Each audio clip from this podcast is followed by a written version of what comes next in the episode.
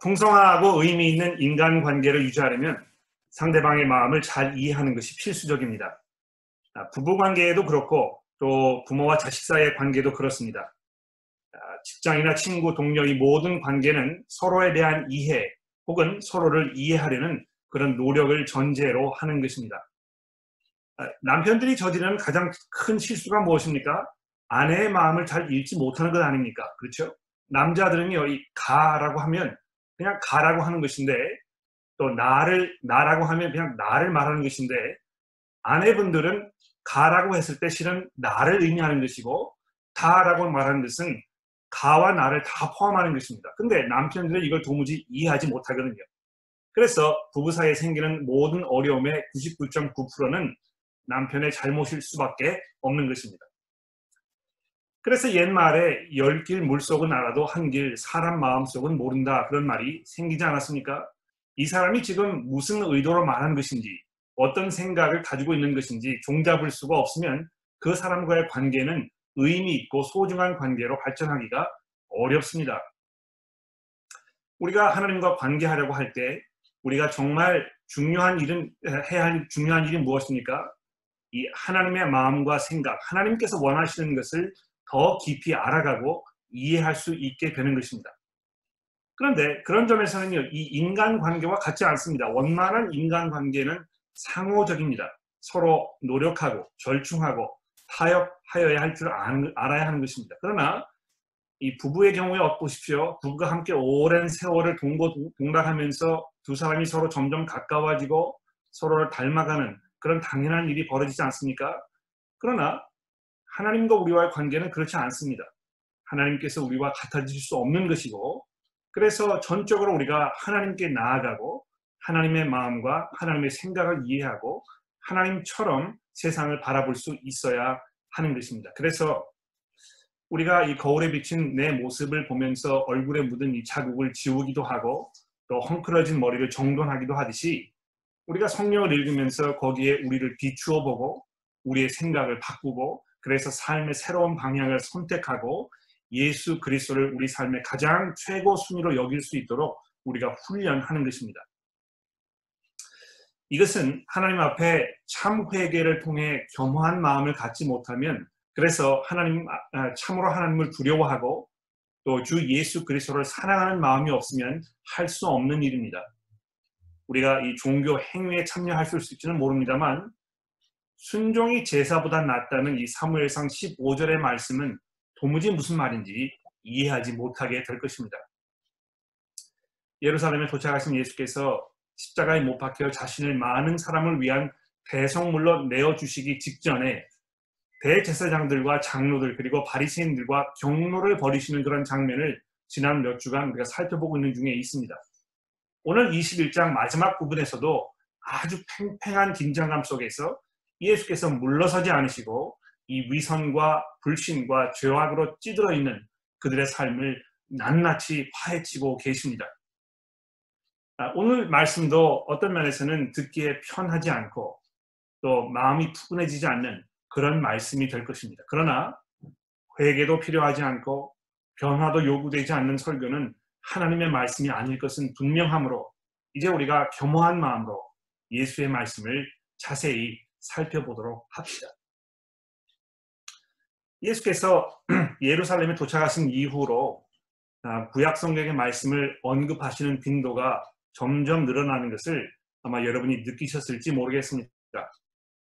십자가에서 자기 목숨을 많은 사람의 대속물로 주시려는 그 순간이 눈앞에 가까이 다가오자 예수께서는 더더욱 그 일이 아주 오래전부터 하나님께서 준비하고 계획하셨던 것이라고 이 구약 말씀을 가지고 여러 번 설명하고 계시는데요, 여기에서 우리는 아버지의 뜻에 전적으로 순종하며 그 계획하신 것을 완성하시려는 그 예수님의 마음을 우리가 읽게 되는 것입니다.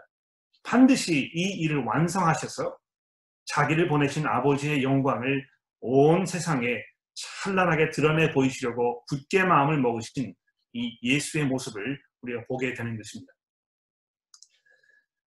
오늘 본문 말씀에 소개된 이 포도원의 농부에 관한 이 비유도 구약 이사야서에 있는 이 포도원의 비유를 염두에 두고 말씀하신 것이 분명합니다. 자, 기억하신지 모르겠는데 지난 주일날 우리가 구약 성경 복록 말씀으로 이 말씀을 읽어보았습니다만 오늘 아침에 다시 한번 그 말씀을 살펴보도록 합시다. 나는 사랑하는 자들을 위하여 노래하되 내가 사랑하는 자의 포도원을 노래하리라. 내가 사랑하는 자에게 포도원이 있으며 심히 기름진 산이로다. 땅을 파서 돌을 제하고 극상품 포도나무를 심었도다. 그 중에 망대를 세웠고 또 그 안에 술틀을 팠도다. 좋은 포도 맺기를 바랐더니 들포도를 맺었도다. 예루살렘 주민과 유다 사람들아 구하노니 이제 나와 내 포도원 사이에서 사리를 판단하라. 내가 내 포도원을 위하여 행한 것 외에 무엇을 더할 것이 있으랴. 내가 좋은 포도 맺기를 기다렸거늘 들포도를 맺으면 어찌 됨인고. 이제 내가 내 포도원을 어떻게 행할지를 너희에게 이르리라. 내가 그 울타리를 걷어 먹힘을 당하게 하며 그 담을 헐어 짓밟게 할 것이요.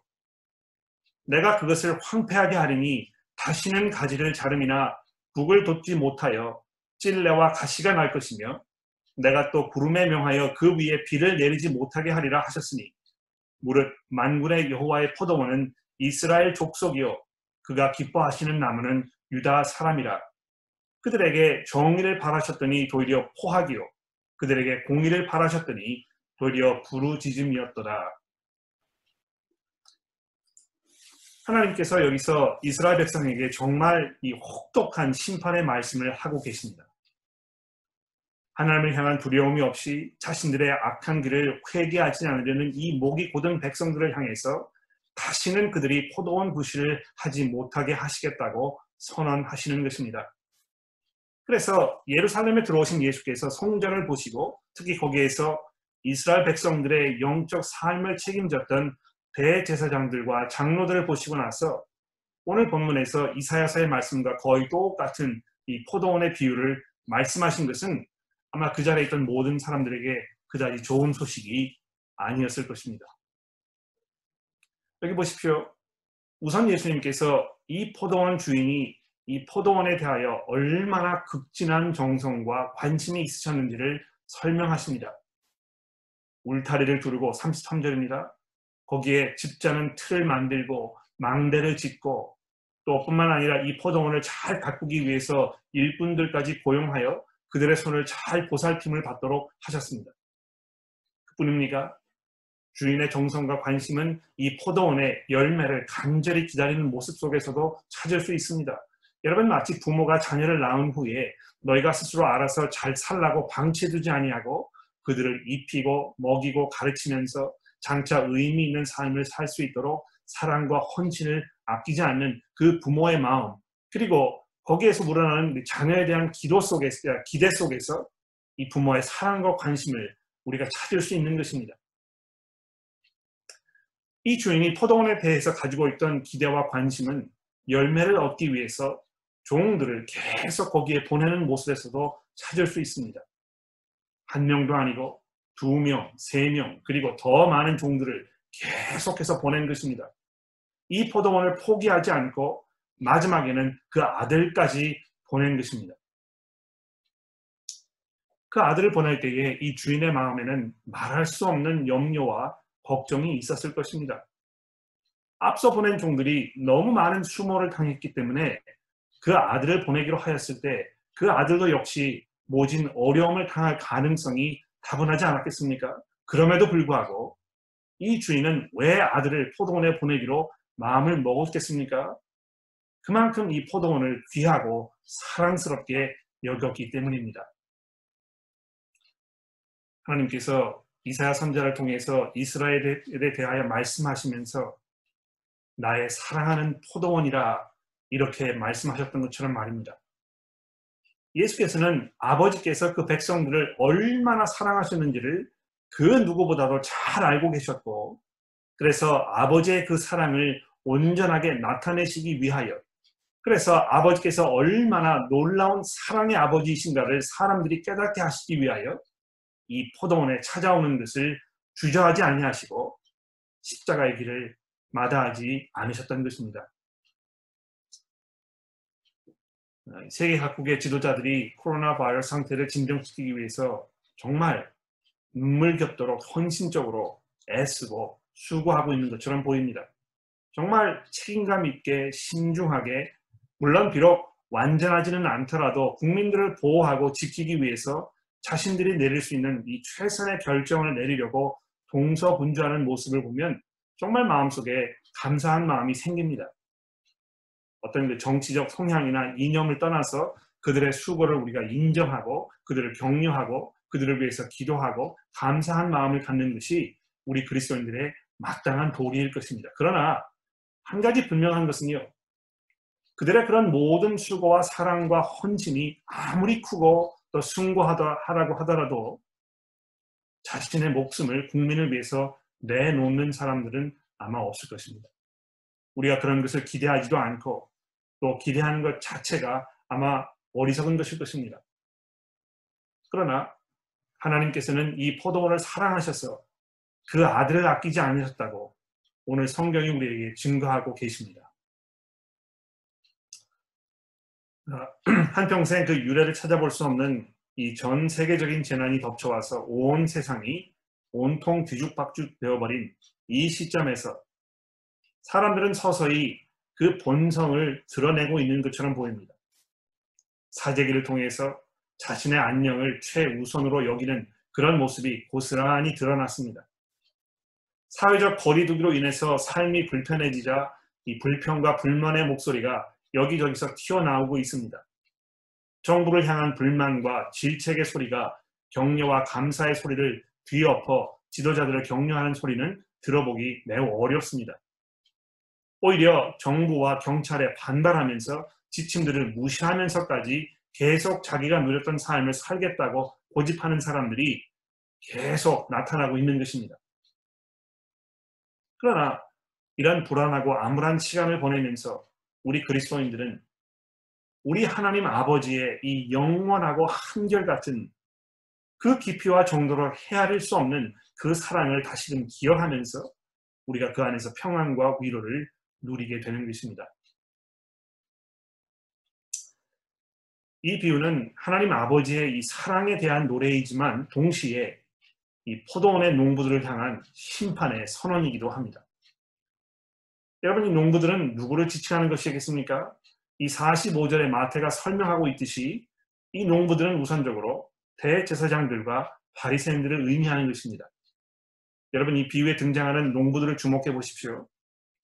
주인은 그들에게 아주 특별한 기대를 가지고 있었고 그들에게 귀한 사명을 맡겼습니다. 그들은 주인을 기쁘시게 하기 위해서 포도원을 잘 가꾸고 풍성한 열매를 수확하여 주인에게 돌려주어야 했던 것입니다. 그러나 이 농부들과 또 주인이 보낸 이 아들이 이 면에서 얼마나 정반대였는지 생각해 보십시오.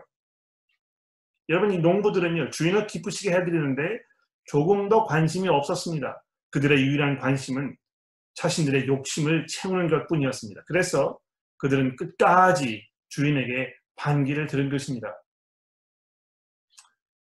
여러분, 여기서 잠시 죄가 사람들에게 미치는 영향이 얼마나 무서운 것인지 돌아봅시다. 도무지 마음을 바꾸려 하지 않는 이 대제사장들과 장로들, 이 바리새인들의 어리석음을 보면서 우리는 쉽게 머리를 절레절레 흔들지 모릅니다. 그러나 사실 죄는요, 우리를 더욱더 어리석고 강팍한 사람으로 전락시킵니다. 마치 약물 중독이나 도박처럼 한번 손을 대면 벗어날 수가 없고 손을 대면 될수록 더더욱 사람을 빨아들이는 그런 강력한 힘이 이 죄에게 있는 것입니다. 그래서 이 비유의 최종적인 메시지가 무엇입니까? 사십 절을 보십시오. 그러면 포도원 주인이 올 때에 그 농부들을 어떻게 하겠느냐? 그들이 말하되 그 악한 자들을 진멸하고 포도원은 제 때의 열매를 바칠 만한 다른 농부들에게 새로 줄 것입니다. 여러분, 여기 뭘 주목해야 되겠습니까? 대제사장들과 바리새인들이 예수님의 질문에 무엇이라고 답했는지 살펴보십시오. 얼마나 아이러니컬합니까? 사십일 절에 보는 대로 주인이 그 악한 자들을 진멸하고 포도원은 제 때의 열매를 바칠 다른 농부들에게 새로 주는 것이 맞습니다. 이렇게 얘기했는데 바로 정답인 것이죠. 그들은 무엇이 옳은지 사리 판단을 어느 정도 할 수 있었습니다. 그런 면에서 그들은 자신들을 향한 하나님의 심판이 옳다는 것을 적어도 부분적으로만이라도 알고 있었던 것입니다. 그러나 그럼에도 불구하고 그들은 회개하지 않습니다. 이런 강박한 마음, 모진 마음, 굳고 굳어서 도무지 변할 것 같지 않은 이들에게 보내심을 받았던 이 다른 주인의, 주인의 다른 종들과 그 아들을 한번 생각해 보십시오. 이 약한 자들에게 매를 맞고 죽임을 당하고 돌판매질을 당했던 이들에게서 우리는 이 복음 사역의 실체를 보게 됩니다. 그러면 복음을 전하고 하나님의 말씀을 가르치는 일은 이 세상의 그 어떤 일과 비교될 수 없는 영광스럽고 위대한 일입니다만, 그 일은 동시에 가시밭을 걸어야 하는 길이기도 합니다. 하나님께서 에스겔 선지자에게 이스라엘에게 보내시면서 이스라엘 백성들이 너의 하는 말을 듣든지 듣지 않든지 너는 내 말을 그들에게 전하라고 명령하지 않으셨습니까? 여러분, 우리가 복음을 들고 나아갈 때, 그리스도를 증거할 때, 하나님의 말씀에 믿음으로 순종해야 할 것을 가르쳤을 때, 정신적으로, 육체적으로, 물질적으로 우리는 많은 대가를 치러야 할 것이라는 분명한 이해가 있어야 할 것입니다. 그러나 그럼에도 불구하고 우리에게는 흔들리지 않는 분명한 소망이 있습니다. 무슨 소망입니까? 이 사람들의 눈에는 정말 보잘것없이 보이는 이 죽임을 당한 하나님의 이 아들이 온 세상을 호령하며 심판할 하나님의 메시아라는 사실입니다. 그래서 오늘 본문의 결론 부분에서 예수께서 이렇게 말씀하지 않으십니까? 사십이 절을 보십시오. 너희가 성경에 건축자들이 버린 돌이 모퉁이 돌이, 모퉁이 돌이 머릿돌이 되었나니 이것은 주로 말미암아 된 것이요 우리 눈에 기이하도다 함을 읽어본 적이 없느냐. 여기 이 성경에 건축자들이 버린 돌이 모퉁이의 머릿돌이 되었나니 함을 너희가 읽어본 적이 없느냐 하는 이 말씀은 오늘 아침에 길건준 형제님께서 봉독해 주신 시편 백십팔 편 중에서 특히 이십이 절, 이십삼 절의 말씀, 이것을 바로 인용하시고 계신 것입니다. 이것을 통해서 자기 자신에 대하여 말씀하시려고 지금 예수님께서 말씀하고 계시는 것입니다. 지난주에도 잠깐 말씀을 드렸습니다만 예수께서 또는 신약의 저자들이 이 구약의 말씀을 인용할 때는요, 대부분 인용된 그 구절만 염두에 두고 있지 않고 그 구절을 포함한 앞뒤의 모든 부분을 염두에 두고 있다는 사실을 우리가 기억해야 할 필요가 있습니다. 그래서 잠시 시편 백십팔 편 전체의 내용을 좀 살펴볼 필요가 있겠지요. 여러분, 이 시편은 하나님의 백성을 위험에서 구출하기 위하여 여호와 하나님의 이름으로 오시는 그 구원자에 대한 노래의 시편입니다. 화면에 보시는 대로 이 시편은 크게 네 가지로 구성이 되어 있는데요. 첫 번째로 일 절과 사 절에서 하나님의 그 영원하신 인자하심을 찬송하고 있습니다. 그 후로 오 절부터 십팔 절에 하나님께서 정하신 이 구원자가 사람들로부터 고통을 당하고 있을 때에 하나님께서 그를 구원하셔서 맡기신 그 사명을 완수하게 하실 것이라고 설명합니다. 그리고 그것을 보면서 십구 절과 이십사 절에서 이 하나님의 놀라운 일을 모든 사람들이 찬양하고 있는 것을 볼 수 있습니다. 그러면서 이 시편은 마지막 부분에서 하나님께 이 구원을 간구하는 기도와 찬양으로 이어지고 있습니다. 특히 이십이 절, 이십삼 절의 말씀이 건축자가 버린 돌이 집 모퉁이의 머릿돌이 되었나니 이는 여호와께서 행하신 것이요 우리 눈에 기이한 바로다, 이렇게 하는 것은요, 왜 이 하나님의 하신 일이 이토록 놀랍고 믿겨지기 어려운지를 우리에게 설명하기 위하여 지금 얘기하고 있는 것입니다. 여러분, 도무지 하나님께서 정하셨던 그 사람이 그런 일을 할 것처럼 보이지 않았습니다. 정말 보잘것없는 사람처럼 보였습니다. 그는 성전을 건축하는 일을 하던 사람들의 눈에 정말 쓸모없는 돌덩이에 불과한 것처럼 보였습니다. 그러나 이 말씀은 예수 그리스도에 대하여 하나님께서 아주 오래전에 미리 알려주신 예언의 말씀입니다. 성경을 주의 깊게 묵상하며 살아왔다면 그래서 구약 성경이 장차 오실 메시아에 대하여 가르쳐주는 것들을 이해하며 기다렸다면 예수께서 오셨을 때 그분을 알아차리고 그분을 향한 믿음을 가질 수 있었을 것입니다. 얼마나 자기 자신들의 처한 형편이 자신들 스스로의 힘으로는 벗어날 수 없는 그런 감옥과 같은 삶이었는지를 이해하고 있었다면 더더욱 그리스도를 간절하게 기다렸을 것이고, 그랬다면 그분께서 마침내 그 모습을 나타내셨을 때 진정한 믿음으로 그분 앞에 무릎을 꿇었을 것입니다. 그러나 대제사장들과 장로들은 그렇게 살지 않았습니다.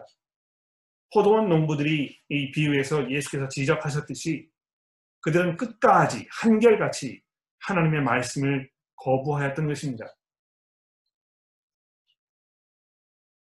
그런 면에서 이 본문에 등장하는 이 대제사장들 또 장로들 그 모습 속에서 이 호주라는 풍요로운 이 평화로운 나라에서 하나님을 등지고 살고 있는 이 모든 사람들, 서양이든지 동양이든지 자기 중심적으로 자기의 평화와 안정만을 위해서 살고 있는 이 모든 사람들의 모습을 우리가 발견하게 됩니다. 예수가 자신들에게 얼마나 필요한 분인지 알지 못한 채 그분을 경멸하고 그분을 조롱하며 저주하는 모든 사람들의 그 어리석음과 무지함, 안일함, 그 거만함 속에서 그냥 그들이 계속 가고 있는 것입니다. 여러분, 그러한 강팍한 마음이 지속되었을 때에 마지막 결과가 무엇입니까? 돌이킬 수 없는 실수를 저지르는 것이고 돌아올 수 없는 강을 건너는 것입니다. 이 무슨 실수이며 무슨 잘못입니까? 대제사장들과 장로들 또 바리새인들은요, 하나님께서 다시 지으실, 즉 사람의 손으로 지었기 때문에 불완전했고 그래서 결국 무너질 수밖에 없었던 그 성전, 그것 말고 하나님께서 직접 지으실 이 성전의 머릿돌이 되실 그분, 다시 새로이 하나님의 백성들을 각 나라 백성들로부터 불러내셔서 하나님이 거하실 새로운 성전을 세우실 그분, 그리고 그 성전의 머릿돌이 되실 그분을 끝까지 반대하고 죽음으로 몰고 갔던 것입니다.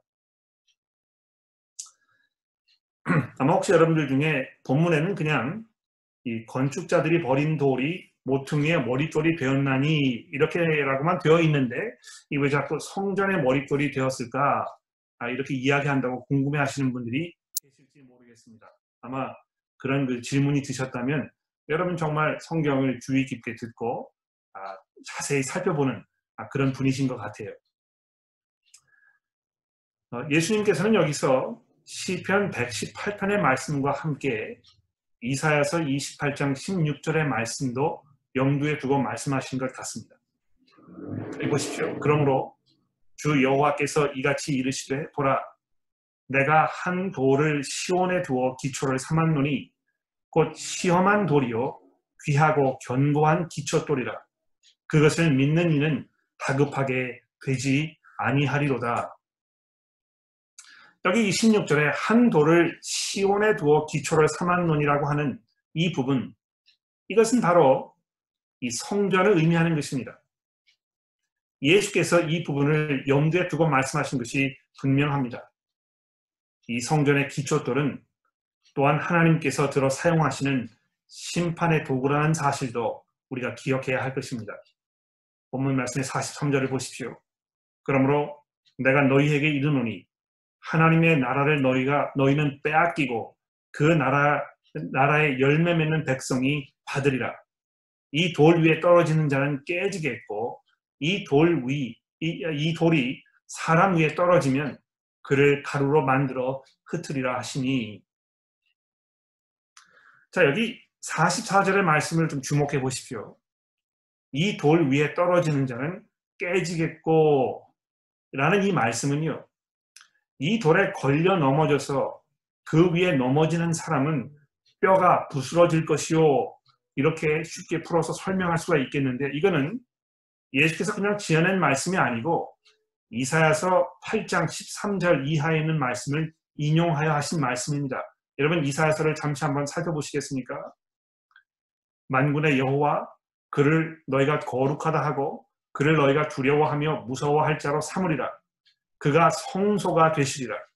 그러나 이스라엘의 이 두 집에는 걸림돌과 걸려 넘어지는 반석이 되실 것이며 예루살렘 주민에게는 함정과 올무가 되시니 많은 사람들이 그로 말미암아 걸려 넘어질 것이며 부러질 것이며 덫에 걸려 잡힐 것이니라.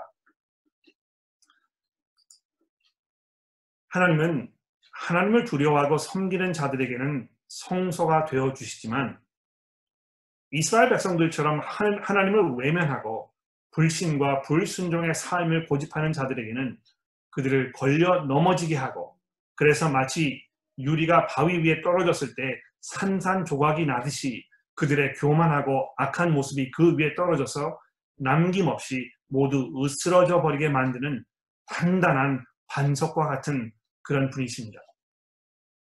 그런데요, 그뿐만이 아닙니다. 이 사십사 절의 후반부를 보십시오. 이 돌이 사람 위에 떨어지면 그를 가루로 만들어 흩트리라.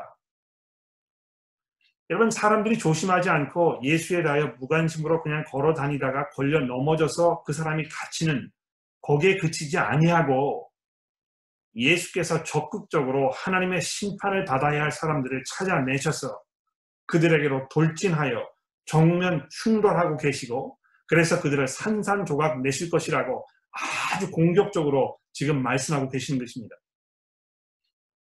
이 부분은 구약 다니엘서의 말씀을 인용하고 계시는 것인데, 다니엘서 이 장에 있는 말씀을 잠시 한번 살펴보십시다. 또 왕이 보신즉 손대지 아니한 돌이 나와서 심상의 쇠와 진흙의 발을 쳐서 부서뜨리매, 그때에 쇠와 진흙과 놋과 은과 금이 다 부서져 여름 타작 마당의 겨같이 되어 바람에 불려 간 곳이 없었고, 우상을 친 돌은 태산을 이루어 온 세계에 가득하였나이다. 이스라엘 백성이 바벨론의 포로 생활을 하고 있을 때에 하나님께서 바벨론, 바벨론의 그 왕이었던 느부갓네살에게 꿈의 환상으로 계시하셨습니다. 이 말씀은 이 꿈을 다니엘이 왕에게 해석해 주고 있는 장면의 한 부분입니다. 꿈에 나타난 이 쇠와 진흙과 놋과 은과 금으로 만들어진 이 큰 신상, 이것은 인간의 역사 속에 일어났다가 무너지고 또 새로 생성되는 인간의 모든 권력과 권세들, 나라와 민족들, 문명과 문화를 말하는 것인데, 그 신상이 거대한 모습을 하고 서 있었지만 어디에선가 이 돌이 날아와서 그 신상을 충돌하면서 그 신상이 산산조각나는 그런 장면을 설명하고 있는 것입니다. 다니엘서 이 말씀도 궁극적으로 하나님께서 이 온 세상을 심판하시기 위하여 세우신 메시아에 관한 예언의 말씀임에 분명합니다. 예수께서는 이 말씀도 잘 알고 계셨습니다. 정말 예수님께서는 성경을 너무도 잘 알고 계셨던 것입니다. 자유자재로 적세적조에 꼭 필요한 말씀을 뽑아내서 사용하고 계시는 것을 우리가 보게 되는 것이죠. 이렇게 설명하셨음에도 불구하고 예수님께 돌아온 반응은 무엇이었습니까? 사십오 절에 보십시오. 대제사장들과 바리새인들이 예수의 비유를 듣고 자기를 가리켜 한 말씀인 줄을 알고 잡고자 하나 무리를 두려워하나니 이들은 그들이 예수를 선지자로 알미었더라.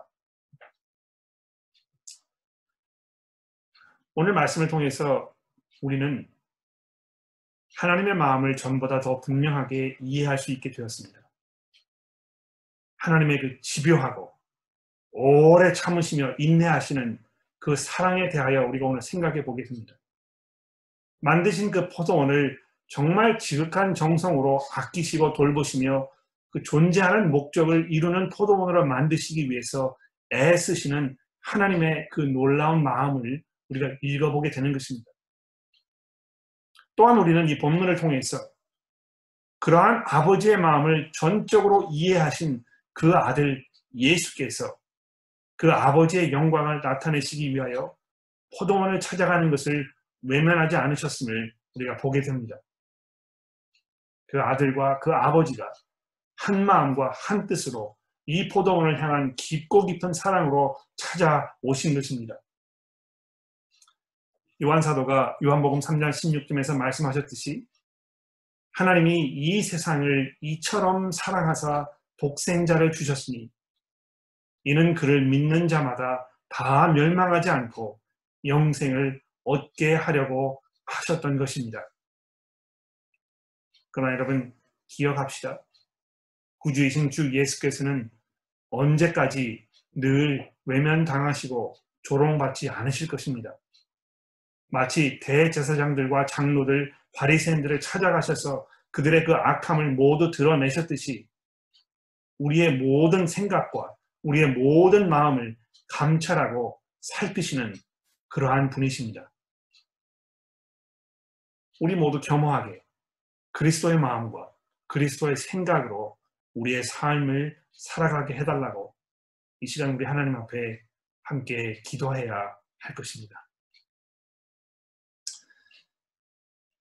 이제 우리가 하나님 앞에 회개 기도를 하는 시간을 갖도록 합시다.